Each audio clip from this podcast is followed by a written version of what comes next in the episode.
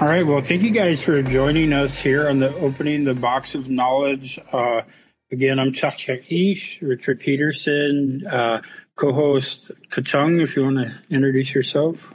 And I'm Kachung, Kuya Nakfa. Thank you so much for being a part of this. We're really excited for this conversation. Ah, goodness, cheese. And thank you for everyone listening uh, for listening in. Yeah. So we're excited to have uh, two uh, folks with us today, and I'll have them introduce themselves, Ellen and Connor. But this is kind of a unique thing. Uh, you know, you guys are skiers, and I, I, haven't actually met indigenous skiers who do that as a as a thing. So, yeah, welcome to the podcast, and go ahead and introduce yourselves. My goodness, geez, yeah, my name is Ellen Bradley Kakéin Shee. I am Tlingit through my dad, so I'm a child of Cline the from Angoon. Um, I grew up in the Seattle area, mostly north of Seattle, um, and have been skiing since I was about four years old. I am also a scientist, but I'm making my way a little bit into this being a professional skier, and I'm incredibly passionate about getting our native youth the same access that everyone else has to our lands. Hal Mitaki Yape, Chapke Washte Nape, Shazupelo, Connor Ryan, Amit Yape, Ma Lakota, Ukpapa Ushpaye, uh, Ikan Heska, uh, Iche Wichasha Mie Yellow. Um, greetings, relatives. Greet you with a good hand and a good heart. Uh, my name is Connor Ryan. I'm Hunkpapa Lakota. Uh, I come from Heska, or as it's known in English, uh, the Rocky Mountains of Colorado. And uh, yeah, I'm a common man uh, and have the privilege to be be a professional skier uh, by trade. And and really, my passion within the sport is is also to to share this access and this connection to the land that I get to have through sport uh, w- with other indigenous people and especially these these next generations. That's awesome. So, what brought you to to Tlingit You're now on Sankahiti Juneau. What, what's going on? Yeah, so right now we are trying to help build a bit more of a movement around community, uh, native community skiing in Juneau. So, what brought us here today actually brought us here about a year ago in January when we were working on a cleanest line piece, which is Patagonia's blog about my return to the homelands to ski for the first time. I've spent a lot more time in the summers in Ketchikan because my mom happened to go to high school there. So we still have a lot of family friends there, but hadn't ever skied on my traditional homelands. And since I skied since I was four, that was my connection to the land in the Salish Sea area. And it's always been this beautiful way I feel like I can move my body with the relatives in the winter in a time when um, things are dark and hard for our people sometimes, especially when you don't have a ton of community around.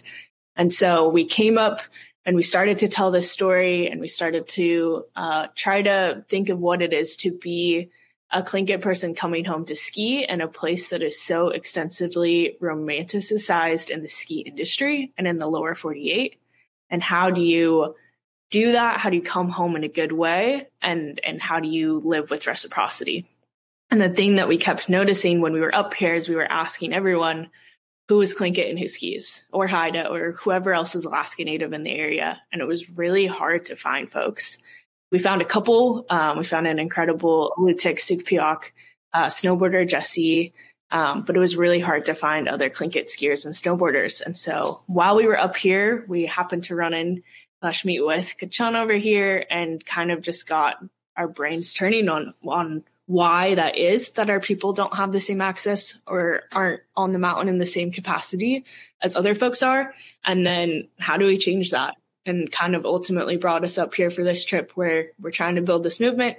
We hosted this event last Friday, just trying to get a bunch of people in a room together to talk about what resources already exist to get our people out on the mountains, what resources are we missing and therefore need to build, um, and also just kind of connecting people together to try to build this community. And so we're doing that. We're helping out with the Douglas Indian Association's uh, program that they started last year and trying to help them build it out and build more resources for it since they already have a program that exists. So we're trying to tap in with that. And we also happen to be working on a film. So that's kind of what brought us back up here. So we made the long journey and drove my car up and are renting a place here so we can put some more time in. And, and I don't know about Connor, but I think we're really excited to be here, even skiing in the rain today. Yeah, absolutely. I mean, for me, as a professional skier, like I've always seen these these projections really uh, of what the ski industry portrays Alaska to be. Um, and it's all these these stories about oh, it's so far away and it's out beyond where there's people and blah blah blah.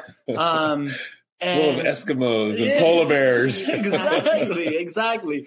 Um, and so I came up here, and really the thing that struck me right away is just like what it's like to be in Juneau and see just such a strong, thriving indigenous community. Um, and it's everywhere you go. And that to me was really refreshing. I'm an urban native from Denver and our representation within our city is not, not the same thing. There's a lot of Lakotas. You come to a powwow, like you'll find the right people. We're there, but the presence, the art, the culture, everything about this place. And I said, like, I think Alaska is really much more about the people um, th- than anything else. And so that's what's kept me so interested in, in, in telling stories here and making mm. connections with folks. Well, in this, I mean, this conversation with you, with you guys is, is, is really about you all, right? And, and your practice and what you all do. But like you coming on to your Ani and thinking Ani and skiing for the first time, I, I want to hear your thoughts because I, I, you know, Eagle Crest. This ain't about an Eagle Crest, but, but I, yeah. I coming here from, um, you know, I'm I skied from a young age. Um, I think the first time on skis was age two, uh, with my dad bringing me and introducing me to skiing. But like, I, I had no idea that this this this place, this mountain was was was here. Really, like I I didn't really know about it. You know, I'm, I'm from I'm from up north, and but coming here, I was like, wow, what a what a beautiful place. What were your thoughts like coming here and skiing in an Eagle Crest for the first time? And, and you and you beyond Eagle Crest, you've been on other mountains that don't have lifts up. Yeah. So coming here for the first time was a bit of an emotional journey for me. Um, that first trip we did was actually my first trip to Juneau in general. Um, so it felt like coming home. My grandma spent a lot of her life in Juneau. Um, a ton of my family members have. And so there was that element of it of mm. knowing that there's this cultural history that I come from of like my own ancestors being in these spaces. But I think that was especially true when we were skiing and we were at the top of Eagle Crest and about to step out of the backcountry gates to head down because that's what Kachan was saying about skiing on different uh, mountains without lifts is we do a lot of backcountry skiing around here. So a lot of human powered skiing. And so one of our first days stepping out of the gates of the backcountries at Eagle Crest, we just so happened to run into President of Sealaska, Anthony, and his family, who were taking an intro to backcountry course at the time. Mm. And the person they were taking the course from is our good friend Kanan Bossler, who was acting as our guide while we were here and showing us around to some of the zones. He's also an avalanche forecaster, so he has a really good sense of the snowpack and how to keep us safe. Yeah. But it was one of those moments that clearly was just meant to be where as we were about to step out for the first time, we run into Anthony and Kanan had given him a little bit of background on who I was. Um, and my grandmother was the youngest sibling of Walter Soboleff. And so at the time, Kanan had told them that. And oh, we wow. run into them. And Anthony immediately yeah. looks at me and goes, Your great uncle married us. Wow. And it was just this immediate moment of connection of like, okay, like this is where I come from. These are like, there are roots here. My ancestors have been here. My ancestors have touched these people. And I think like even more than that was what I expected when I came home. It just felt so surreal in that moment. And then we continued on with our day, skiing out to the backcountry, looking at these beautiful views mm. across the water from the top of Eagle Crest. And we spent a long time out there. And as time went on, my mood definitely changed in a way that was really different than the group we were with. Mm. Everyone else was having this moment of like, you're skiing in Alaska, the lighting is perfect, the snow is really good, we're getting great shots and filming. Whereas I was having this moment of like processing. Wow. So much of that intergenerational trauma. Yeah. And like so strongly in that moment to just like watch one of the most beautiful sunsets I've ever seen. And we have lots of photos and film of it that I'd love to share with you all sometime because they're beautiful. And in those photos, if you were able to see behind my goggles, like I'm bawling my eyes out, like mm. not having a good time because I'm just sitting there processing mm. all this and knowing like where that land is and what it has seen since colonization and since contact with so many different groups that have come through this area. And like, I just feel like I felt all of that, that the land had seen all of that experienced and it was showing that to me in that moment. And it was really hard because we were filming. And so, of course, I had like the pressures of, of Connor and Isaiah and our other good friend Matt being like, Oh, we want to get this shot. The sunset's going off. It's perfect. Like, this is going to be the coolest shot of you skiing down. And I was just like, I don't want to do this. Like, I just want to sit here and process this and look at this. And so it was an incredibly emotional moment. And it was really hard for me at the time to communicate to both Connor and Isaiah and our other friend what was going on to me. And it took us coming down from the mountain and a few days later going and walking in the forest while it was snowing, which is the place that I've always felt my most comfortable, yeah. surrounded by trees, surrounded by relatives, that I was able to more fully articulate how in that moment I wasn't crying or bawling my eyes out or being emotional in this ski setting because I was tired or I was hungry or I didn't want to be there, but it was because I was having this moment with the land that I just needed to process and just needed to be there and witness and experience this. And I think that was an incredibly hard moment, but I think having that moment for me has made this return trip a lot more easier to kind of really start developing those relationships with these places that we're skiing and to be able to go past like witnessing what this land has seen and to move past it right now. How do we heal together? Wow. Beautiful. I had no idea. That's amazing. I, I think that's so incredible and thank you for sharing that with us. You know the intergenerational trauma the healing you know it, it's everyday work and i know that when our people are reconnected to our culture you know, it can have those cathartic moments. I, am really kind of blown away right now because, you know, I don't want to sound like an asshole. I've never heard it in the context of like skiing. You know, it's always the language or it's the art or, you know, fishing, hunting, whatever. What a epiphany I just had listening to you. Like being reconnected to the homeland is anything and everything. That that's just incredible. Thank you for sharing that. That no, it, it's for me like I've thought of because I've been in the mountains, right, and like as a skier, but the way that I've connected with mountains as an indigenous person is more like berry picking, you know, like that. But that so that's I, I get what you're saying, Richard, but because you don't you you you you don't default to like oh thinking about skiing as like this connection to your indigenous homelands because it's skiing has really has been that outside um activity um and a privileged activity because of the costs of like w- of of what it takes to be able to be you know be able to go onto a mountain especially with when you're when you're talking about resorts and mountain lifts and things like that. It is not something that's that's accessible to to i mean i'm not even talking about indigenous people just re- really just everybody yeah um you know like just going up we we went skiing today together yeah and and i was i was getting the, my ski uh, or, or, or, my uh, taking care of the the, the uh, equipment for my daughter. Right, we're renting because she's just learning. Mm-hmm. So uh, I, I, think today for me was like, oh, we're going to get her her own gear. Like to, but behind me, directly behind me, I could hear this conversation happening between a mother and a son. And they were talking about $80. mm-hmm. And $80, right? For a day of doing leisure, like something just kind of just going on the mountain and, and having some fun. That's, that's something really daunting, right? That's, yeah. it's just something that just does for a lot of people, just, wow, that, that just cannot happen. Totally. So like, so this connection of like skiing and connection to the land like that's it's it seems like a foreign thing to us indigenous people right mm-hmm. like the way that we have connection to the mountains is that going up and berry picking because my family and I have gone up to Eagle Crest berry picking. Yeah.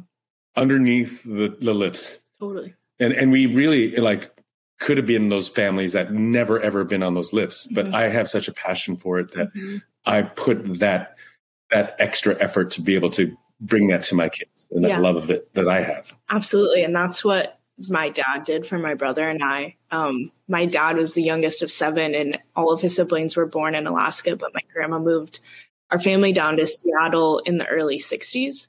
So my dad was the only one of his siblings born in Seattle, and they grew up and had a very hard life below the poverty line in Seattle. My grandma struggling as a single mother. And it wasn't until I think maybe high school, maybe around college age, that my dad first got into skiing.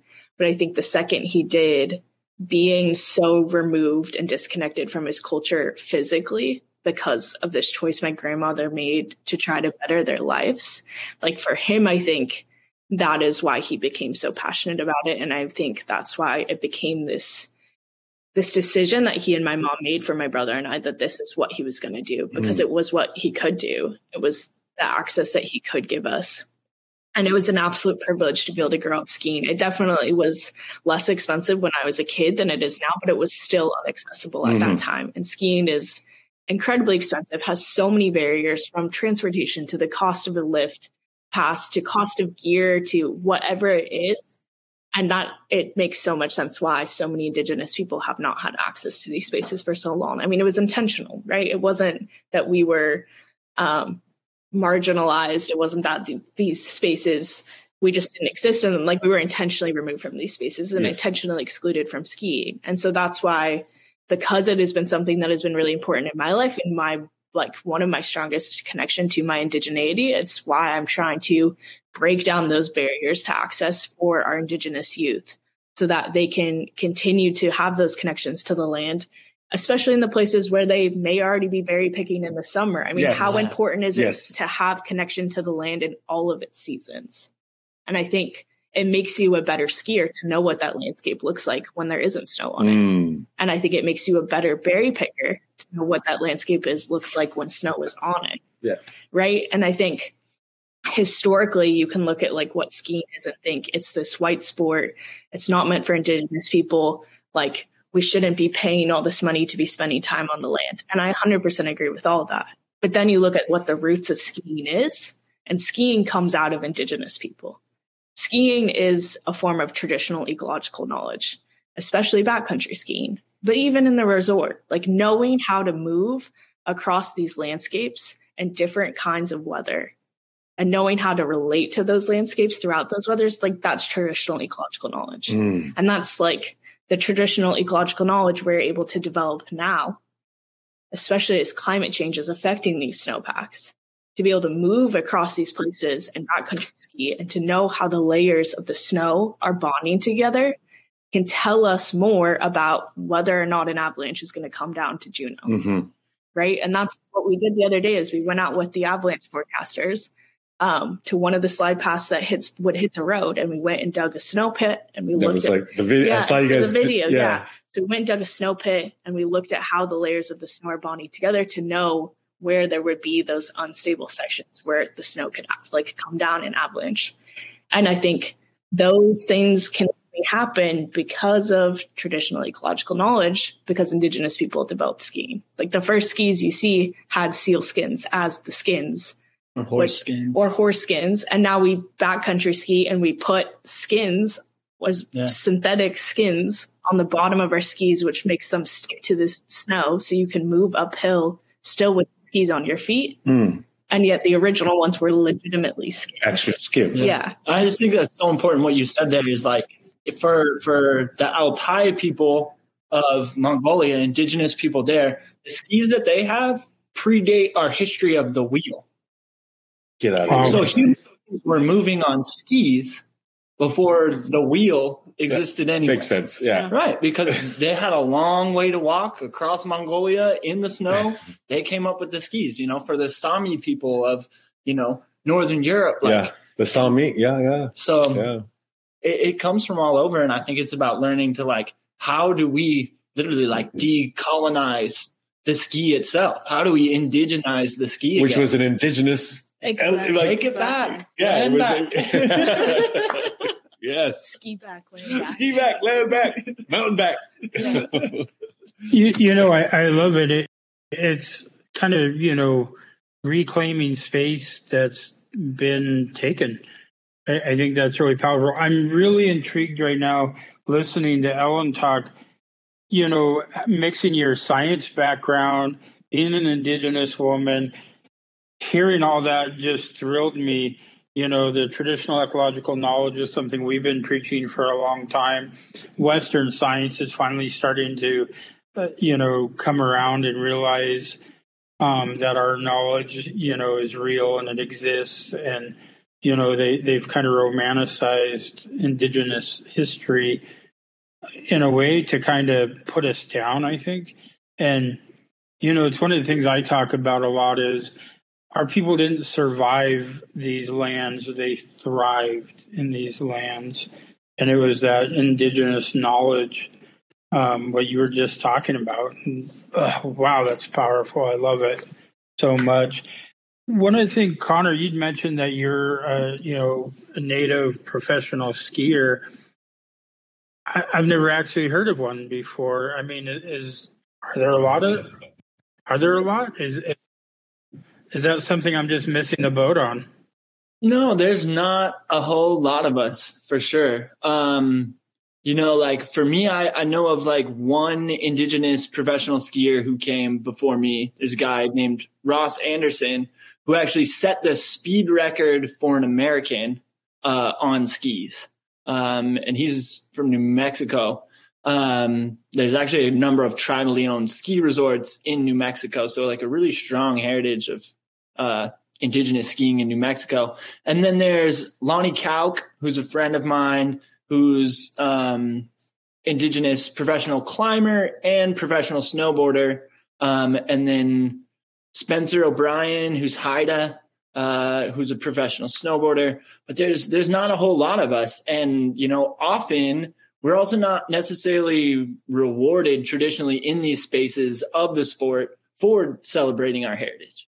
Mhm. Um, you know, we're kind of just leaning into a time where you are allowed to go outside the norms of what's set out for you in the ski industry. And for me, that means coming to Alaska and not jumping on a helicopter, flying over all the indigenous communities and going straight to the top of the mountain to just be with the snow, right? Which you Like, could do, right? Like, I could very easily do that. There's people who've offered me those kind of trips. They'll pay me to Yeah. go do that. But to me, as an indigenous person, even though I'm not indigenous to here, I have obligations to community. Whether it's my community or it's your community, that comes first. Asking permission, both of the people and of the landscape, for me is the highest priority. And you know that that means that my professional ski career looks a little bit different. Uh, I do a lot of climbing the mountain myself when I could just get on a helicopter or a chairlift. But I think the mountain is a relative that that I want to spend time for. I want to, you know, ask permission. I want to sing songs to it before I drop in and do something where where I'm risking my life just to have fun. Um, and, and I think with that then comes this opportunity to be able to use my platform as an athlete for the people.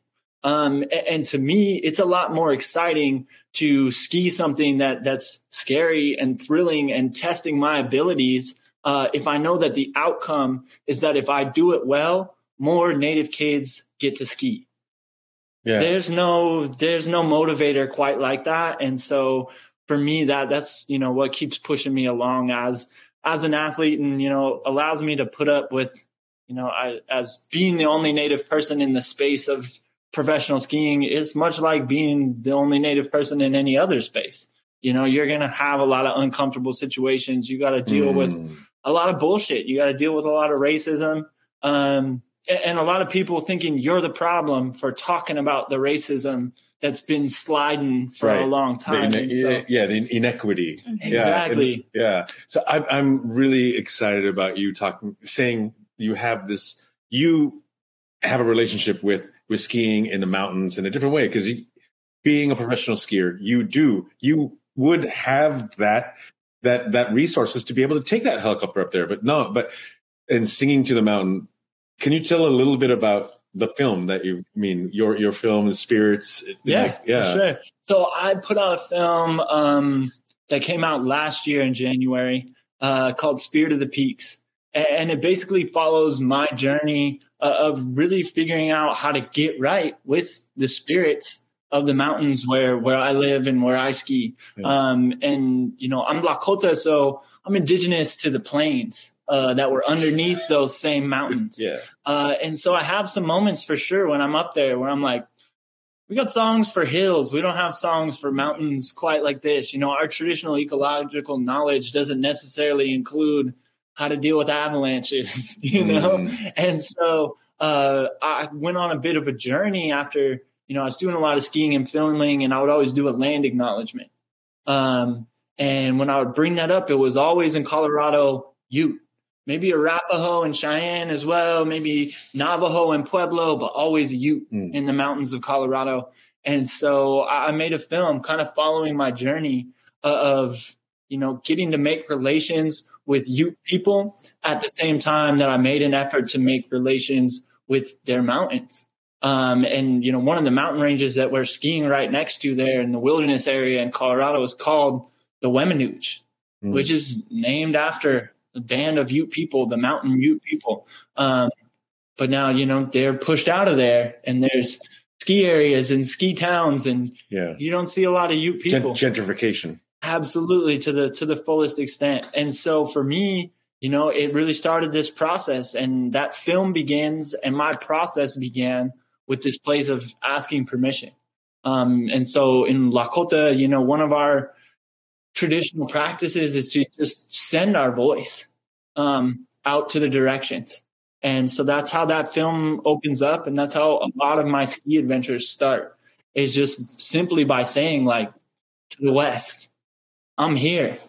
I'm headed in your direction to the North. I'm here, you know, and just going through those directions, going through the progression of of really just acknowledging like these aren't empty spaces right? The mountains aren't an empty place. Yeah. This is a place that not only is teeming with life those those berries dormant waiting to bloom again mm-hmm. right? But also all that water. Mm-hmm. and for us in colorado water's water's scarce man yeah. you know there's no mistake in it's why not scarce here in, in June. no we're always walking around water is life mni wiconi like because yeah. we gotta keep that top of mind. And so when you're up in the snowpack in the winter, you're with all the snow that's going to become the water that is the life yeah. for everything below you. And I think that's a really, really sacred space to get to tap into of being like, it's just me on a mountain with, with miles and miles and deep snow.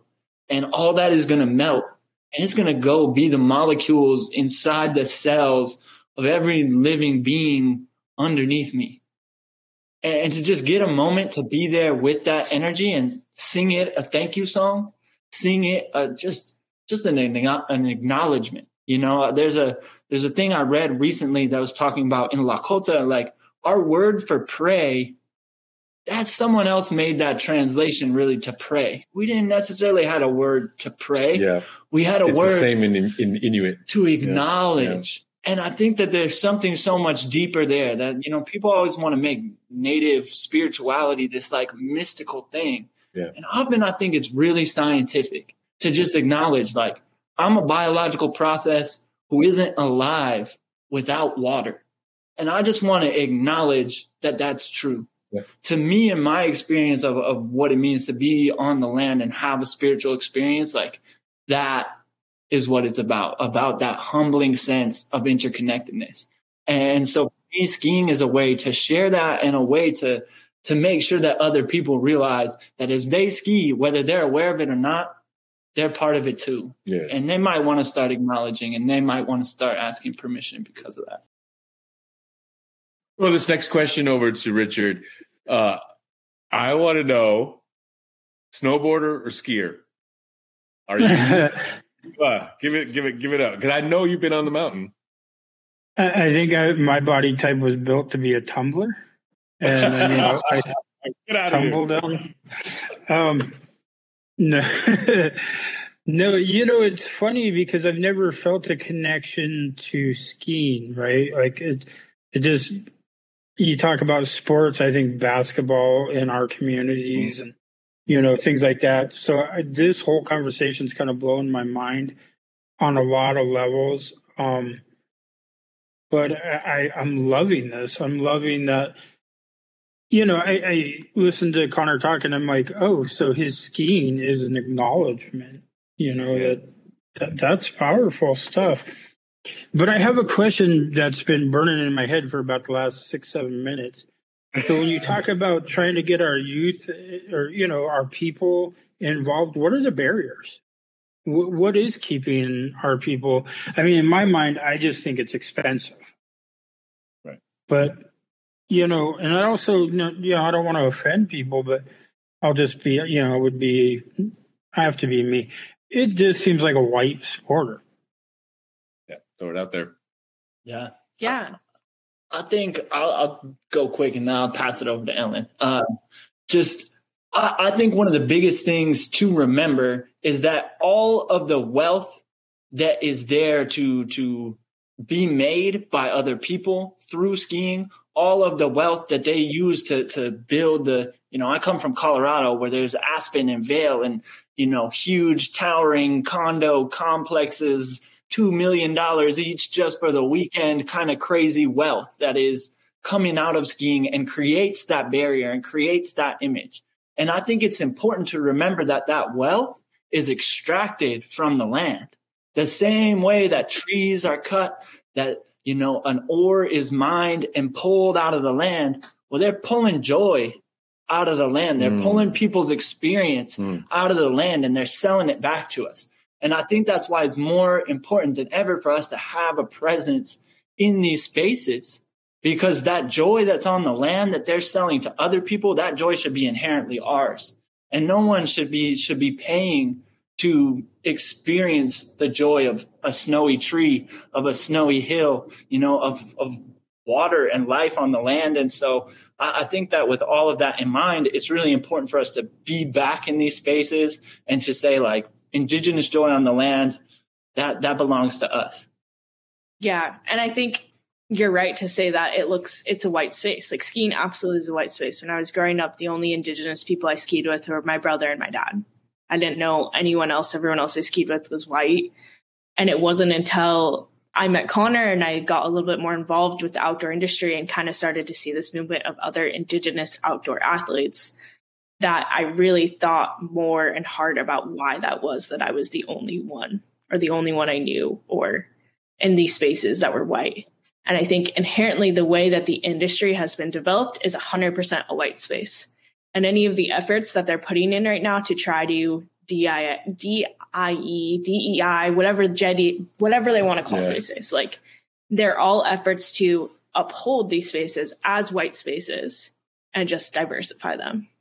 And there hasn't been this really solid effort that we've seen within the ski industry about how do we, instead of just focusing on how to expand who is involved in skiing, how do we start the conversations of what is skiing? Where is it happening? Why is it happening? And how do we get permission from the people whose land skiing is happening on to have it happen. Mm. Mm. And I think to get to the point where we can have these really comprehensive conversations, especially in Alaska, where so much of the wealth of the ski industry extracts money out of Alaska by sending athletes up here, as we're talking about, throwing them on helicopters, having no experience with the local community, and leaving and extracting physically these films and these photos yeah. with no level of reciprocity. Yep. Like there's no one that I've seen in the industry that is having those conversations except for us. And I want to get to a point where we can really in depth have these comprehensive conversations about this.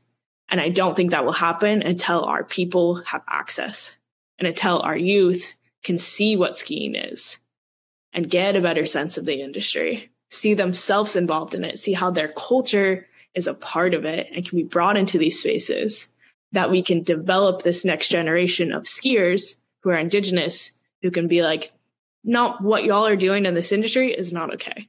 And we're going to reframe it and we're going to create a new narrative of what skiing is and how to be a respectful person in these spaces, how to live with reciprocity in these spaces and how to not continue on with skiing as this extractive industry as it is so much similar to how a logging industry is or a mining industry is.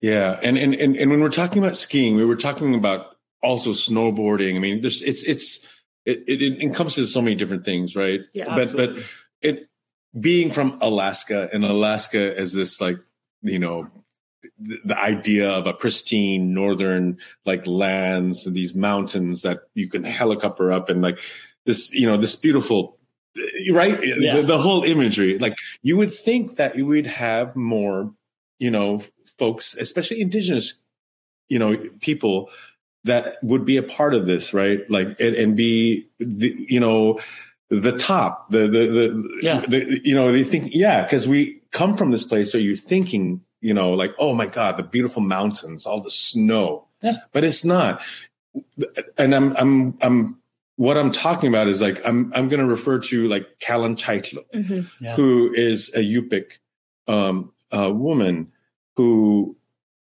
I mean, got to that ultimate level when you think about The highest. yeah, the Yeah. highest level of of of of visibility in in the sport, right? Which is the Olympics Mhm. and and Callan being a Yupik girl, but she, you know, grew up skiing in the chutes of Ala- Avalanche Mountains in in the backcountry of Dillingham, and I've been there, and I just like now there I'm like, oh my god, now I can see why this this this at that time that young young lady became such an amazing snowboarder Yeah. because I know the mountains that should this the, the you know this is that's we, we're getting to closer to my homelands right Yeah. in the Yupik country and and I'm just like wow just envisioning her being towed up and, and snowing you know snow machining up and just dropping down these these avalanche chutes Mhm. in the middle of you know that's that's it's just it's stunning to me Mhm. and and so like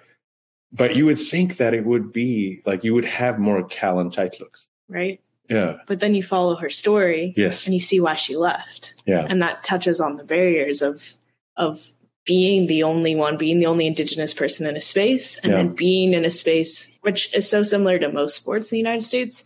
As a woman in these competitive spaces, she faced so much threat of assault, wow as so many women did on this the US snowboard team. And so there's like a whole story to follow of that of barriers and to just have to face that barrier in general as a woman, but then to also be indigenous and to be the only woman in the room who is likely not white. hmm It's just like there's so many barriers from the top to the expenses that it costs to take your kid and get rental skis today. yeah but she cut her teeth in avalanche chutes in, Yeah. in the middle of the Tikchik Mountains very badass. yeah Yeah, it's Super incredible. badass. And we should theoretically, like, I, I think about that often. I'm also a trail runner, um, and I'm Lakota, so Mm. I'm always oh, I want to run with you gonna see myself in the in the legacy of of those runners that we've had, you know. And I think like we, we had Billy Mills Yeah. as a Lakota, the only uh, American to ever win the gold medal Yeah. in the 10,000 meters on the men's side. history I think that's incredible, right? We've got Jim Thorpe, who was like the athlete of all athletes, indigenous, right? And so we know what like pedigree we come from, Yeah, for yeah. lack of a, but we have, a better right? word, yeah right? And I think we we would be like I I'm a professional skier. I got my first pair of skis at age 21. You know, I got to ski a bit on rentals as a kid from from five to ten years old. But like very quickly, my incentive to get better, um, I I feel like was much larger because I wanted to be outside all the time for a different reason that no one else had, right? And it, the same time I was getting into skiing was the same time I was starting to show up in my community to be okay. Let me do sweat lodge, you know. Let me Mhm. come keep fire for the Sundance. Let me do something to support my community in this way. And at the same time, all that was informing me about what I was plugging into when I was out there. Right. And so I think we, we should, for all these reasons, be these things. But what incentive is there, you know, for other people to take that, that bar down for us? It's not the same. And so we got to find that way within our communities to say, you know what? We know what we're made of. We know what you've told us yeah this sport should be and who it should be for and, and we know better and i think like that's that's the thing it's like nobody at the end of the day is going to just oh, you know, let us in. Uh, we got to find our way to to assert ourselves in our spaces. Uh, you know, in sport, much the way that we would anywhere else. Yeah, beautiful. You know, I was just asking, um, how do how as a community do we do that? How do we start? I guess getting our folks interested in skiing. You said 21 when you had your first pair of skis. Yeah, it was the year I bought my first your, your own skis, my own skis, and my own ski pass. And so I skied from about age five to age 10. My dad would take me on the weekends, and then he had a he had like a construction job, and his company went under, and we we never went skiing again. Me and my dad. Um, and so it was something I had to choose directly to get involved in it. And I actually chose it like out of spite in a lot of ways. I, I drove past the ski area with my friend who's black and he's from Atlanta. And he was like, What is that? And I was like, Oh, well, that's a ski hill. And he was like, That's crazy. Like, they'd be so mad if you and I went up there, a black dude and a native dude.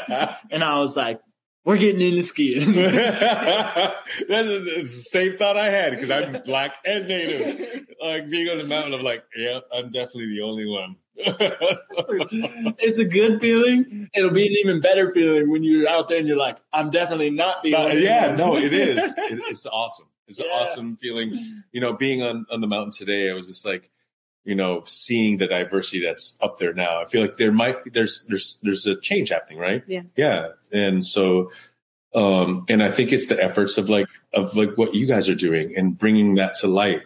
Um so it's like for me I was like, "Oh, wow." And and and seeing my, you know, my my my son's classmates up on the mountain, like that is definitely something that I was not used to you know, as as young as we, you know, growing up, that was not the case. Mm-hmm. But we're definitely seeing a change, and the fact that you guys are really taking that and seeing it and and and and pushing it, so it'll it'll it'll make it even pushing the needle even more, right? Yeah, like that's just awesome. Yeah, I think. I think there's a lot of different ways it starts, and I think it kind of has to build and move in all these different ways. I think one of them being representation mattering, I don't think that representation matters as much as we give so much credit to it, but I do think it matters. I think it's what comes after representation that matters the most. And by that, I mean, like, I think my existence in this space is important so that our youth can see, all right, here's a Tlingit woman and she is ripping down this mountain. And I could do that too if I wanted. But I think if that's all that that I did, that that would not be enough. That I have to also help build these spaces beyond just me being involved. So I think it, it, it happens by there being some of us that are professional skiers already. I think it happens by breaking down the barriers and increasing access to our youth so that they can see themselves in the sport from a really young age and so that they aren't developing these notions that so many of us developed over time that they don't belong in these spaces that if they are just in it from a young age that they know that th- these are the spaces they belong in and so I think it's programs like what DIA is doing. But their program right now is only reaching middle and high school students. And as we were at this event, there was so much demand for elementary school students. And so we looked at each other and we said, all right, how do we help elementary school students this year? I think it starts in those ways. But I think even beyond our youth, we need to develop programs for adults who want to try to get into this, to be able to try. We need to develop tracks um, I hate to use the word pipeline because pipelines are really awful to our people, but we need to develop these like career pipelines so that our people could see themselves in these spaces, so that our people could have jobs on the mountain on any scale of what that is throughout the spectrum from a lifty to working in the administration. And I think for me, that is kind of this ultimate goal of my involvement in hoping to build more community of skiing in Southeast in Juneau, And so that ultimately our people can be the people in the administration of a place like Eagle Crest and making the decisions about what Eagle Crest is, its future, and what it's doing and what its programs are. Because I think who better to serve our community on the ski hill than our own people? And I think you already seen that as Connor was talking about earlier of some of these tribally owned ski areas in New Mexico.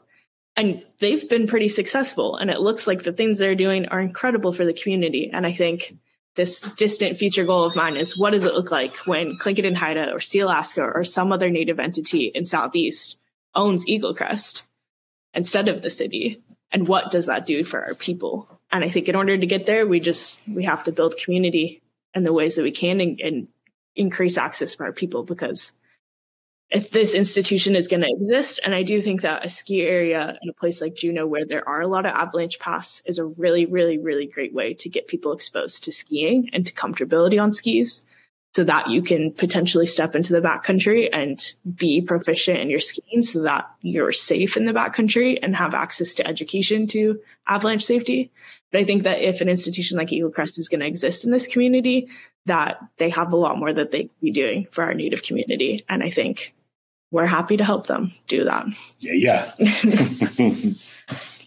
well, you you just made me really uncomfortable with how you crawled into my brain space there. So I love it. You know, there's only enough room for you know, one in here.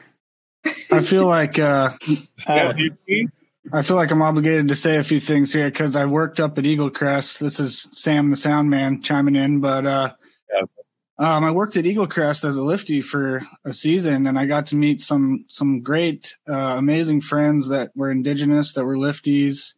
Um, some have sadly passed away, but some are still my. The two from Kake you talking about? Excuse me.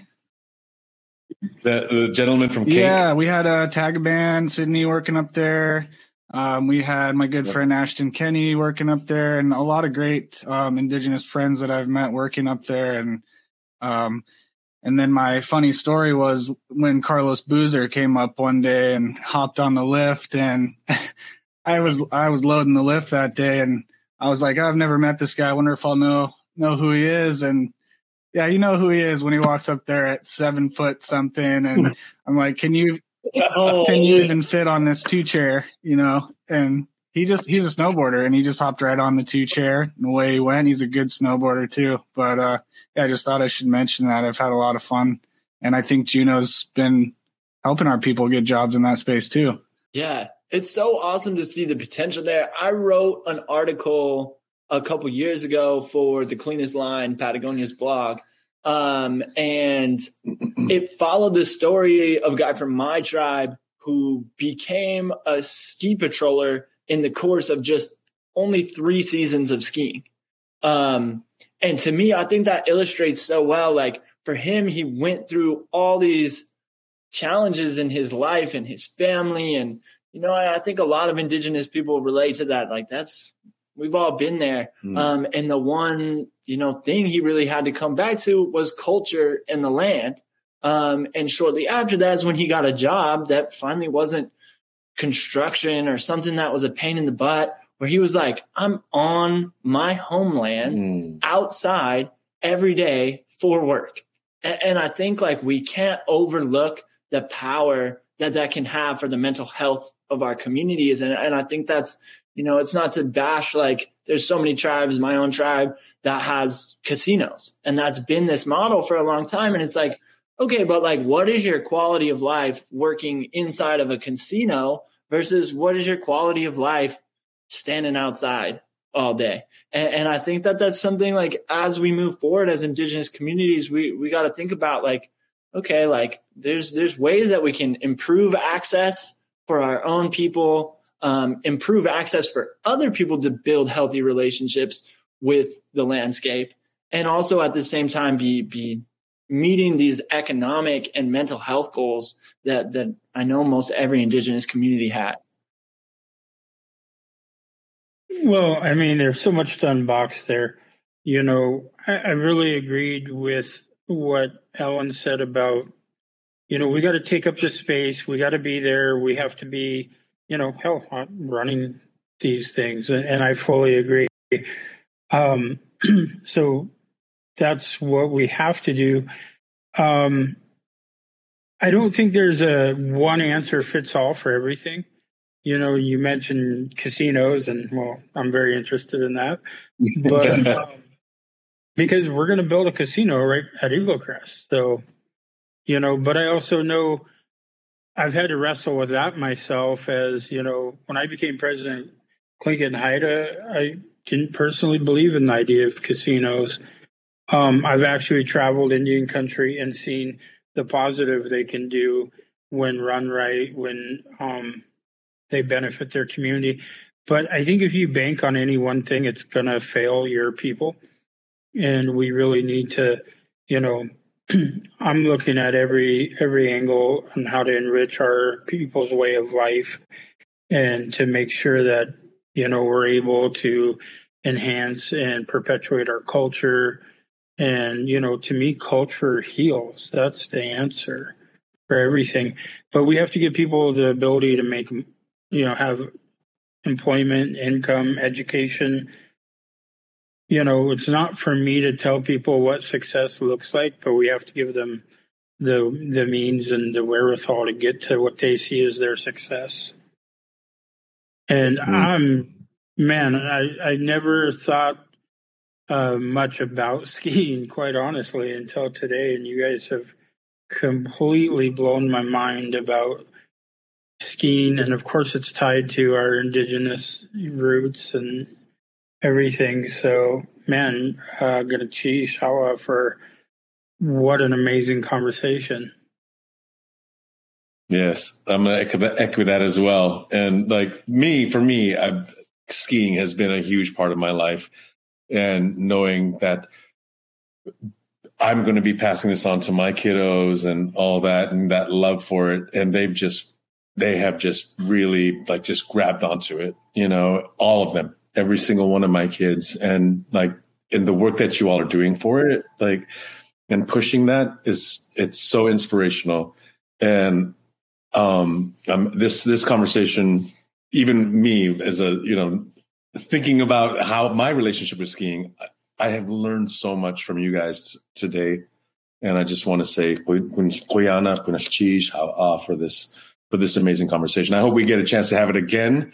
Um, let's let's let's. I mean, we're we're working on this, building this um, community here in in in uh, Ani, mm-hmm. and seeing where it goes. Um, we had amazing turnout at our event, um, and it was way beyond my what I was hoping. Like and and and uh, thank you so much for bringing these gifts, bringing this passion, this love, um, and and the support from being a professional skier and the backing that you have.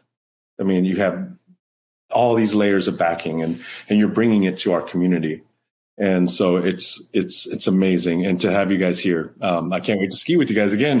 Yeah. Um, yeah well, i just want to say wopula tonka chichila like just big thank you to to everybody involved. It's been it's been amazing being here. I mean you were one of the very first people who welcomed us with open arms. Mm. We are literally just sending you I an Instagram so message like, "Hey, we don't know any other natives who ski, but uh, can we meet up with you?" Yeah, and it was videos of me skiing with my son. Yeah, yeah. Literally, we just saw you on Instagram, like, "Oh, he skis," you know. and I think like it's just been amazing the whole way, uh, just to be embraced by the community and like I, I think yeah there's a lot of magic to everybody who was able to come together and organize an event yeah uh, like we had the other night but there's also so many magic in in how many native families saw that flyer and said, you know what, this year skiing and snowboarding, that's for us. Yes. And I, I just want to commend them and the whole whole community as well. Yeah. Yeah.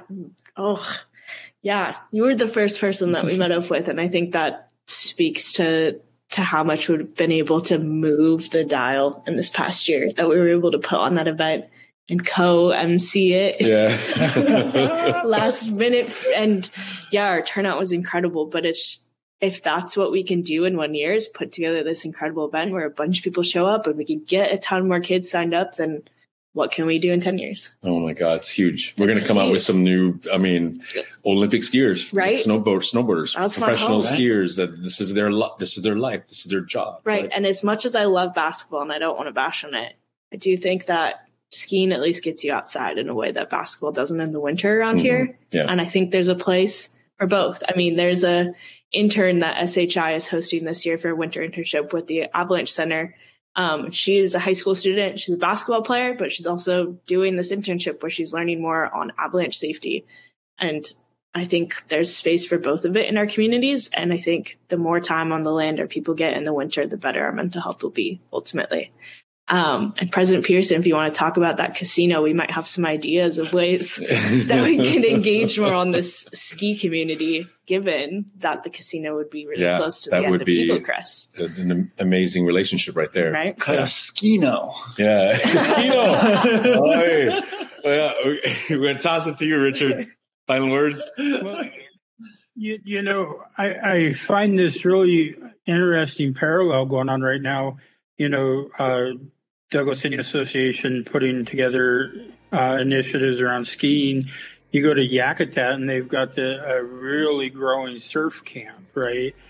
So, you know, there's definitely those connections to sports that we don't necessarily automatically think of, like basketball. And, and so, yeah, I think whatever we can do to support and grow that, I, I just want to see our people have opportunities, you know, and, and that's what's bottom line for me. How do, how do we make sure that they have the opportunity to be uh, participate in everything anybody else can and and just living their best lives? So, uh, Ellen Connor, it's been a real honor. Kachung, thank you for bringing these amazing people to us. And thanks for helping us open the box of knowledge today. Sheesh, podcast.